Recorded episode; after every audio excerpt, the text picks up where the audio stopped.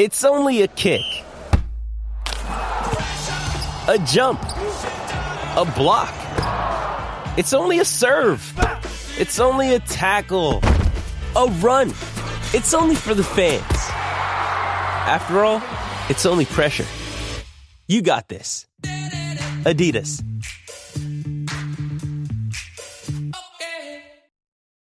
When you need mealtime inspiration, it's worth shopping Kroger, where you'll find over 30,000 mouthwatering choices that excite your inner foodie. And no matter what tasty choice you make, you'll enjoy our everyday low prices, plus extra ways to save, like digital coupons worth over $600 each week. You can also save up to $1 off per gallon at the pump with fuel points. More savings and more inspiring flavors make shopping Kroger worth it every time. Kroger, fresh for everyone. Fuel restrictions apply.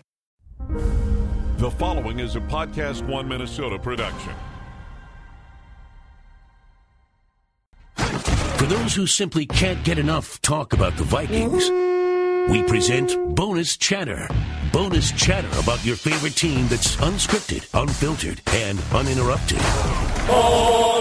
This is another edition of 1500 ESPN's Purple Podcast. Hello and welcome to a post preseason Purple podcast again. Matthew Coller and Judd Zulgad live from somebody's office that we're not supposed to be in at US Bank Stadium. It's a nice office, Coller. Judd, we've got to start out with the magic at the end of this game. It couldn't have been any better. Taylor Heinicke, you know, when they make the movie, we're going to go back to this moment of him diving into the end zone to get a two point conversion to win this game. What was the score? 30. Hold on, I've got the game book right here. What's, 30, uh, what's 32 31. Because 32 Heinicke, 31. Thank- That's the magical score. thank God Zim, because I saw this. Zim's mentor, Bill Parcells. In fact, Zim might have been the defensive coordinator for the Cowboys against Brad Childress in 2006, if I'm not mistaken. Cowboys come back down by one, force overtime by kicking the extra point. They play an entire overtime tie score. So thank thank God that Zim did not take a did not take a page from the Parcells playbook and tie this son of a you know what up. So we could have sat here for another Oh, overtime period. Disagree. I have so much respect for Bill Parcells Oh. for doing that to you because you know awful. you know that was specifically for everyone who wanted to go home. Yes. No, you will not go home. We will play another quarter of preseason and we will get more tape of these guys. Well, thank goodness, Judd, that that did not happen tonight. Taylor Heinicke had his best preseason game so far, and he runs it in for a touchdown for the Vikings to win it. But uh, the joy uh, of the crowd at the end was not shared by the full crowd that was here for the first quarter to watch the first team offense, who, even though Sam Bradford went 17 for 21, the first team Does offense. this sound familiar? It really. By the way, and and It really did Stefon, look like last year. Stefon Diggs drops two passes. Yeah, so really he happen a lot. completed 19. Yeah, of 21. Right. Sound familiar? And they scored zero points. Yes. So um, three possessions against Buffalo, preseason game one. Didn't cross midfield. No points. First team again. Three possessions against at Seattle. Cross midfield every time, uh, including moving deep into Seahawks territory. Moved backwards on penalties. Three possessions came out with three points. Tonight, entire first half, Sam Bradford led first team offense, six possessions, crossed midfield once, and that was on the play that uh, ended at the San Francisco six yard line at the end of the second quarter on a broken play. Besides that, they did not cross midfield. That is your first team offense generated three points in 12 possessions and crossed midfield three times. You can only get me to go this far about Come on. with the direction that you're going. I sense it. I Come know on. where you're going with this. After last year, come on, You're- come to you're my saying, side on this. Here we go again. This is how it's going to be. Bradford check downs. They never score, can't complete drives. But I am going to stop you there, Judd, and I am going to say that this is the preseason, and the preseason is senseless. And Sam Bradford talked after the game. First of all, rewind. Sam Bradford should not have played, and neither should any of the starters. Well, this is a whole nother They they Yeah. win the game tonight by not having anyone injured. Vikings win zero injuries. Good for them. No one went off on a cart. Exactly. Riley Reiff was like kind of limping a little bit at one point, but he was fine. He came back in. There's your victory as long as you survive that. Sam Bradford said after the game that the 49ers were blitzing a little more than they expected. They were running some stuff up front that they didn't think they would right away. Mm-hmm. That's why they got on top of them at first. End of story. I don't think that this is indicative of how the offense is going to look or the offensive line is going to play or Stefon Diggs is not going to drop two passes a game. They're not. I, I, they're going to scheme against other teams. They're going to use more creativity, I believe. This is nothing. This is vanilla offense. This is running the most basic plays just to get a little work in. It's a glorified practice that gets a lot of people to come downtown. And the freak out over this game, over this Well, game, and that- the first the offense, freak out's a little much. Is, is I think absurd and pointless. I mean, if you thought for one that the 1994 San Francisco 49ers were walking through the door tonight, well, of course you're going to be wrong and you're going to say, "See, in the preseason this proves it." This offense was never going to be the best in the NFL. But it's not going to look like that because that's not their offense. I think what we need to do, though, is I think we need to peel this apart a little bit instead of lumping it all together and saying what possibly could concern you. And I will say this three Sam Bradford sacks again in the first quarter. The offensive line, see, the issue is if this team was coming off a competent offensive year and the offense struggled in the preseason, I really don't care then, but they're not. And when Sam Bradford gets hit, which he did more than three times in the first half tonight, that starts to worry you because this offensive line is still not set. This offensive line was a massive problem last year, and we keep going back to the fact that Sam Bradford started 15 games last year, which in itself, considering how many times he got hit in 2016, was a miracle. So, what worries me a little bit is can they keep Sam Bradford upright on a consistent basis? Because I'm convinced that if they can't, we're not talking about sacks being a problem. We're talking about Case Keenum playing in games. That's that's what I look at and say, okay, if I'm if I'm looking for what I consider to be substance from the first team, that to me is a very real possibility, and that scares you. There are a couple of things up front that would concern me. One is it looks like Nick Easton is going to start at center.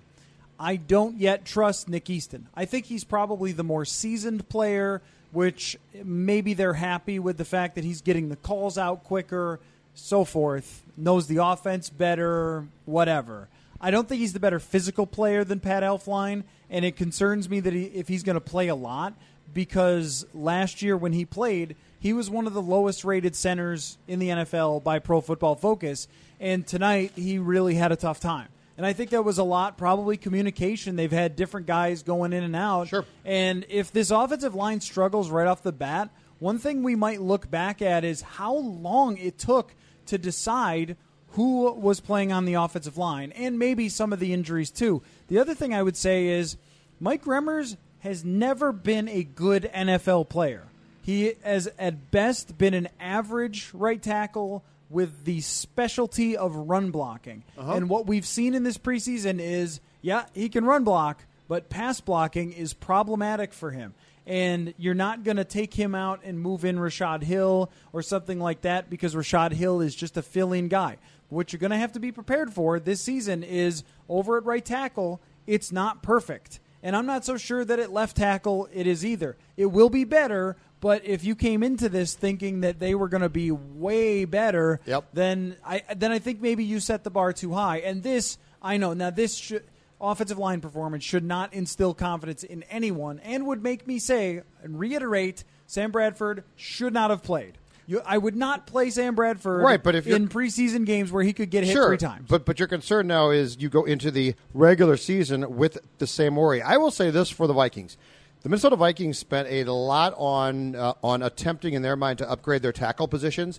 I'm not sure they spent it on the right people, and that's a concern. And Riley Reiff having a bad back, and then uh, played in his first preseason uh, preseason game, excuse me, tonight, and uh, was limping as you mentioned before at one point.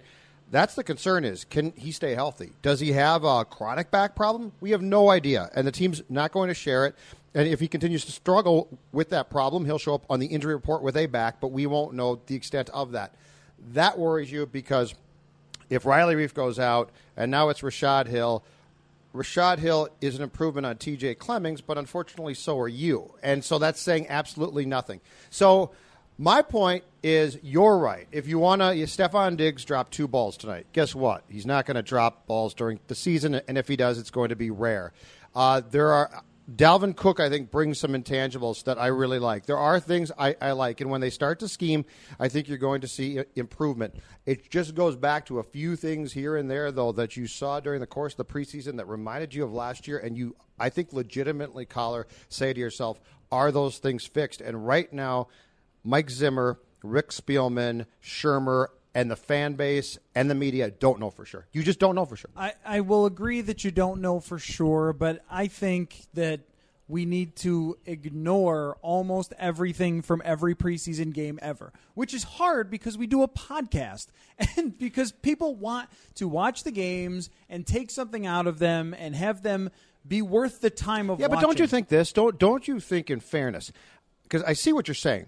Defensively, Harrison Smith didn't have a great game. It's a great example. It means nothing. Xavier Rhodes didn't have a great game. It means nothing. When Trae Waynes or Alexander struggle in, in, the preseason somewhat, I at least say, okay, that didn't look good. That's a concern because they're trying to prove something. Offensively, if Diggs drops a ball again, it doesn't mean a damn thing. He's proven before that he can catch passes and he's very good. So I see what you're saying in certain instances, but there have there are certain red flag type of things that I don't think can just be dismissed as this overarching. It all doesn't. It all can be thrown away.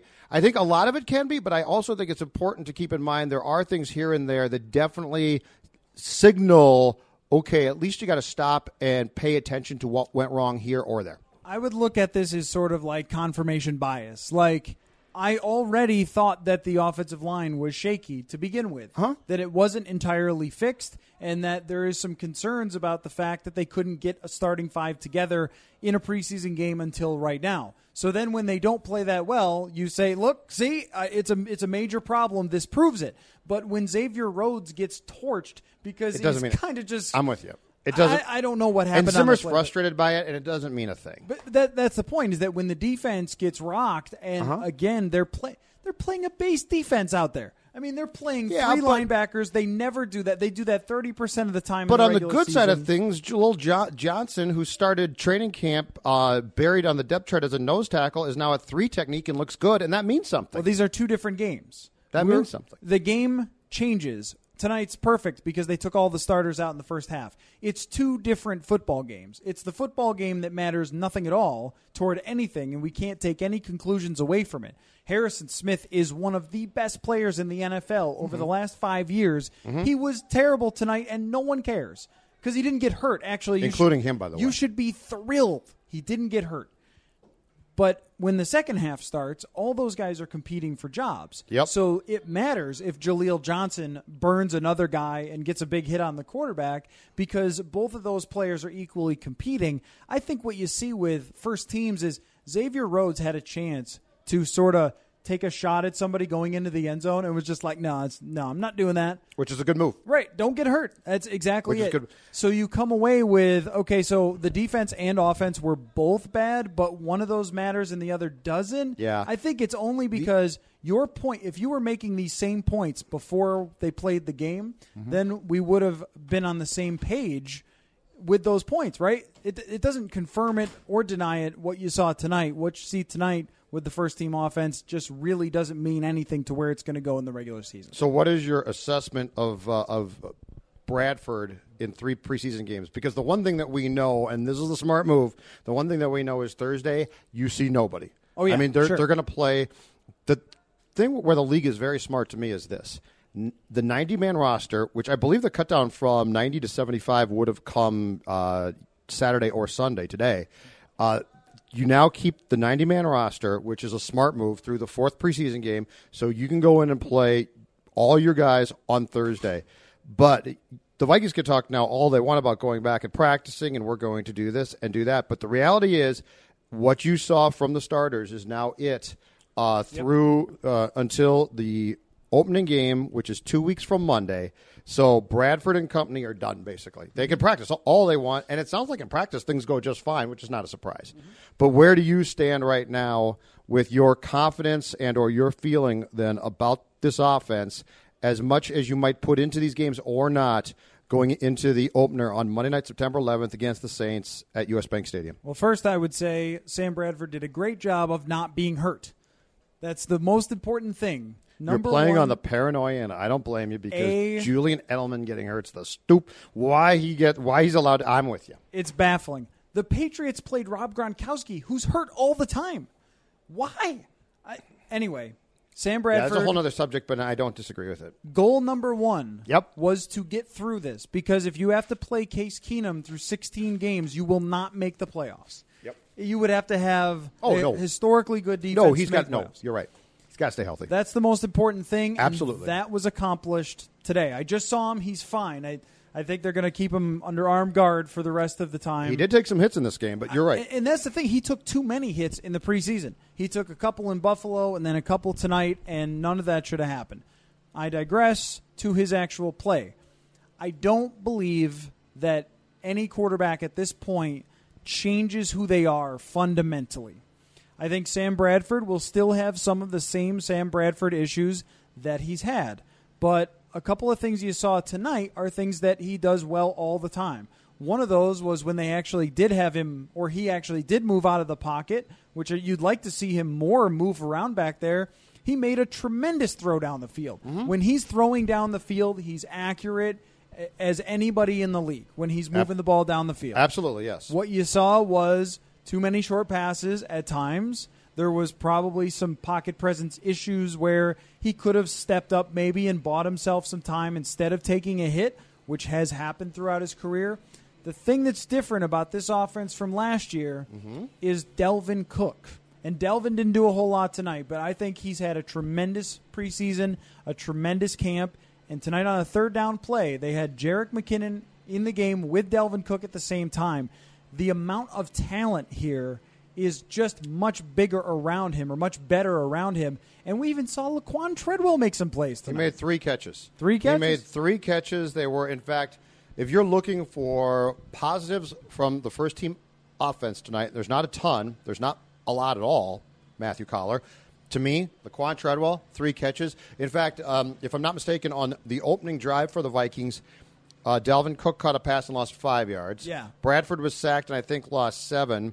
And so on third down, if I'm not mistaken, Treadwell caught a 19 yard pass.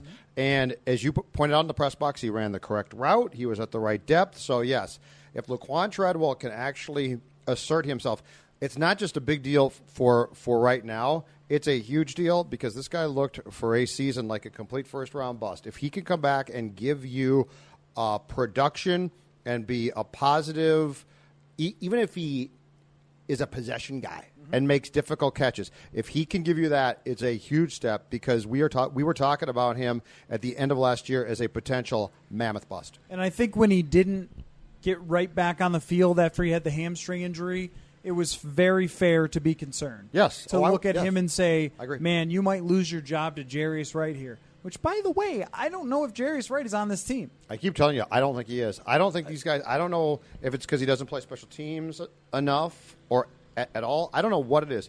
This coaching staff does not like him. I think Well- they've made it abundantly clear that they will use him when they absolutely have to, but they either don't think he can do enough as a playmaker. There's something with this coaching staff where the Zimmer coaching staff, for the last two years at least, just doesn't like this guy offensively. I think he's just a very limited player. That you can only have him do so many things, and he isn't that effective at those things. Um, you, you know, he's kind of got to be a slot guy. He's a little bit quick, but not blazing fast. But as right? you said, he can be productive. I mean, it's Yeah. not like he's an insult to the game of football. Right, right, right, right. He just doesn't do anything special. Like if you look at Rodney Adams and the way they've used him mostly in camp and preseason, they've tried to get him the ball. He scored two touchdowns on the screen passes. And tonight he dodges a tackler and gets into the end zone. That's a thing he does really well. With the ball in his hands, he's good.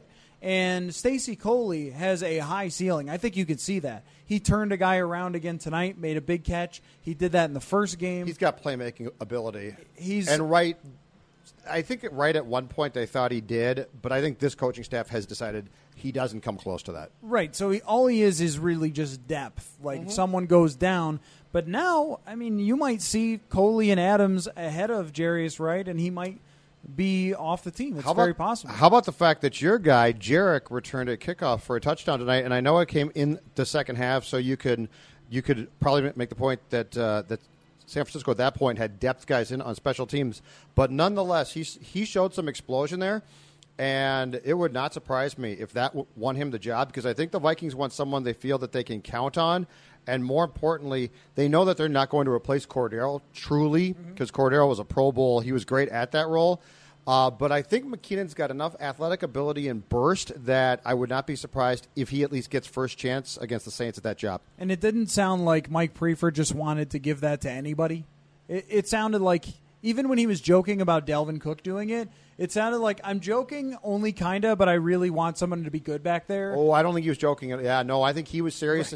I think he was serious. He knows that this team in 07 used Peterson on kickoff returns because Peterson split uh, carries as a rookie uh, with Taylor. But I think Priefer was dead serious, and my guess is the coaching staff now said, "You're not getting near this kid. He ain't returning kicks." And for as good as Dalvin Cook has been, he's going to be the first running back out there starting every week, I think. Sure. Uh, so, no, putting him back there would be ridiculous. But uh, McKinnon going back there, I think, says that they weren't happy with the other guys and how they fit in pretty quickly. And McKinnon does have that natural skill, and he just won the job tonight. He took every single kickoff. He didn't get them because many went through the back of the end zone. Which, why?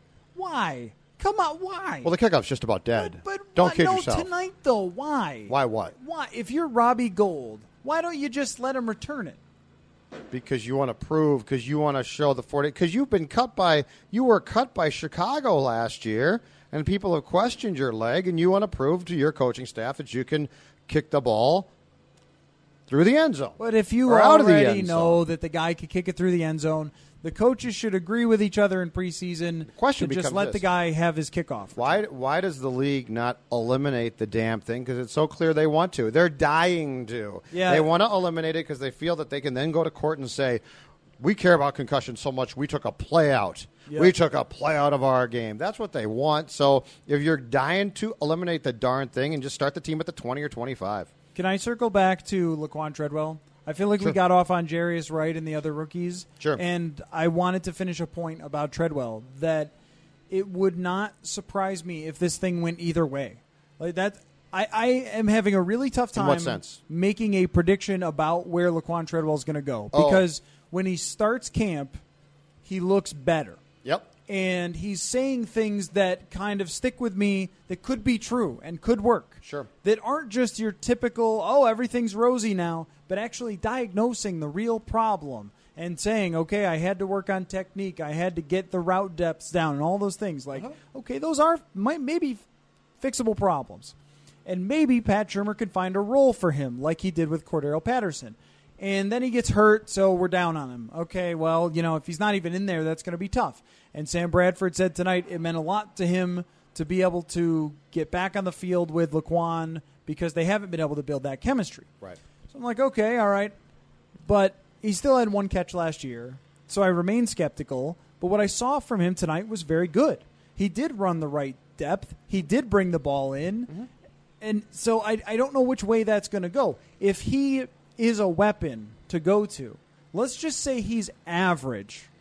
We don't need him to be the next Jerry Rice. Let's say he's average. Then you have two very good wide receivers that you have to scheme for, a running back who looks like he could be a star, another playmaker in Jerick McKinnon who can fit in, and then Latavius Murray who can slide in when you need him. All of a sudden, it's like if Treadwell is good, this thing looks a lot better than if he doesn't work out and you have to go to Jarius Wright. I think the more intriguing question to me is this because I think if Treadwell can play his role, you're going to know very, very quickly what that role is. Possession guy, not great speed. If he runs the right routes, though, he can catch the ball. I think the real question is game number five, Michael Floyd. When Michael Floyd comes back, he's going to give them the sort of weapon that I don't think they currently have on, on a consistent basis. Diggs can now, they, they tried a deep pass uh, from Bradford for Diggs tonight. It didn't connect. I like the idea. That being said, Diggs can play a lot of different roles. Floyd can go. Floyd can run the deep route. So I think the real question in Game Five is what does Michael Floyd contribute to this team immediately?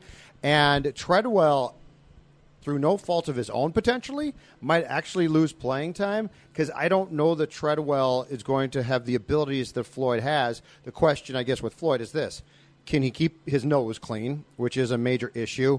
And also, when, when he gets back in there, how quickly can he assert himself? So I really think a lot of how we're going to perceive Treadwell very well might go to what Michael Floyd can give you once he comes back. I think that entirely depends on Treadwell.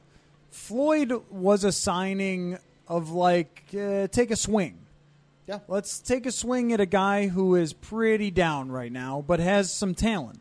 If Laquan Treadwell comes out and does his job over the first four weeks, then that's his position to keep. And what I think is what you could have with Treadwell is if he is your possession guy, then you can use Thielen and Diggs as your deep route guys. And they were both successful, especially Thielen, but they were both successful at balls down the field. They can beat people. Diggs can go up and get it. I mean, his catch against Green Bay last year was unbelievable. A 50 yard bomb down the middle of the field. Yep. I mean, he can do that. Those two guys can do that at, at any point. I mean, they're not pure deep threats, but I think they can both get open and they can bring it in when you're throwing deep to them. So I don't think you necessarily are sitting here relying on Michael Floyd. Oh, no, not no, no. But what I'm saying is, he gives you. He potentially does can give you something different. He potentially can give you a a sexy part of your offense that might not exist consistently. And so I think the question becomes for Shurmur: How enamored is he going to get by that potential? Because Treadwell, you very much are going to know what you're going to get, and if Treadwell, if Treadwell comes out and is a completely different person and player and is fantastic, it's still not going to change his game. And the consistency that he could potentially give you is important. What Floyd gives you is this explosive, hey, all of a sudden you got a guy that can run the deep route, catch the ball. So I think when, when it comes to Shurmur, he's going to have to know, okay, first of all, personnel wise, who, who do I want to use and when? But is he going to be a guy who Bradford says, play him? Because, I mean, I'm still convinced to this day, Cordarrelle Patterson played because of one guy, Bradford. I think Sam Bradford, I still, I've, and I have no proof of this, but it's, to me, it's fairly obvious that Sam Bradford showed up at practice at Winter Park and sees Patterson out there. He's like, he doesn't play. They're like, no, no, we he can't run routes. And I think Bradford said, "Uh, listen, I'm a veteran quarterback. I'll find him. He's too dynamic. So this is going to be very interesting. But uh, to Treadwell's advantage is he is going to get a four game head start here to prove that he's a, a different player. I don't know if I would go so far as to say the offense's success rests on Laquan Treadwell, but I, I would go like halfway there. Offensive That- success rests on the offensive line and Sam Bradford. Yeah, I, I agree with that, but I feel like Laquan Treadwell is a big part of this because if you don't get off to a good start, this ship could sink pretty fast, right? Oh, I see what you did. Yeah, Viking- yeah, that's what I did. ship. Viking ship, right? Puns never end, But even I- late at night. I- Never ends. But I think we agree with that, right? That we are on the same page. That if they are uh, with this tough schedule right off the bat, end up struggling on offense, Yep. that you could see things getting real rocky real fast. Sure. With the way Zimmer handled last year when things went down and teams picked up on Sam Bradford and, and on and on and on and on, right? Mm-hmm. And so, of course, the right and left tackle are huge to this. Dalvin Cook is huge to this. But Treadwell is the one who gives you something different that you didn't really have last year in that position. You just basically had Diggs and Thielen, and then Charles Johnson, who was like, who is who is Charles Johnson? Like that was a real player He who was on Nor- the Vikings. A Norv Turner creation Oh. off the Cleveland practice squad. But I mean, this team also now has Dalvin Cook, who I, I think needs to improve his blocking, but is not a complete train wreck there. But he can definitely catch the ball. I mean, this team does have enough components at skill positions to be, if not dangerous, at least to get, give them a shot. But it all does come back to can you keep Sam Bradford upright? Because if you can't, in case Keenum has to play, as you said at the outset of this podcast, guess what? You're not going to playoffs. You're not going to the playoffs. And it, it goes beyond Coller to meet the tackles. It goes with finding can you find continuity on this offensive line? Can you keep guys healthy? And can, we are three preseason games in, and yet tonight was the first night that the first offensive line played, and they played in a half in, in which you played your first team offense. The first offensive line played the first quarter, and then you shuffled things again. So there is still a lot of experimentation going, which to me means there's indecision. And if it was just at center, that would be a big deal because that that position is so important. But it goes beyond that. So I really, everything to me comes back to can you find the continuity and the confidence in the offensive line? Because if you can't, you have a 29 year old quarterback who's been hurt before and is inevitably going to get hurt again if he keeps absorbing hits, and he's not going to be able to find his receivers because he's going to be on his back. Deep breath. Yeah. Where we stand on, on the offense, there are a lot of pieces that could work and could go together quite well. But every piece, this is the Treadwell point, every piece has to work. If it does, mm-hmm. if e- it's, it's almost like if it's the Twins and we're saying, all right, at the beginning of the year, how could they possibly compete for the playoffs? Well, Sano's got to hit 40 homers, and Buxton's got to get a lot better, and they've got to get some surprising pitching, and all that stuff's happened. We never would have predicted Bartolo Colon would be here doing this, but we also said you'd have to get some surprising pitching. Sure. So with this team, it's a little bit of the same way where how can they be a legit contender?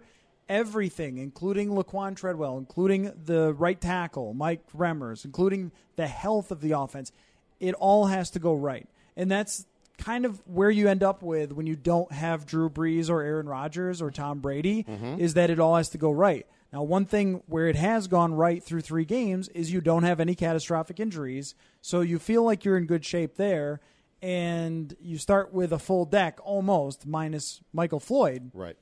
But all of those things that we're talking about have to click in order for them to be good, and that's a that's going to be a tall order. So the way I look at it is what we saw tonight.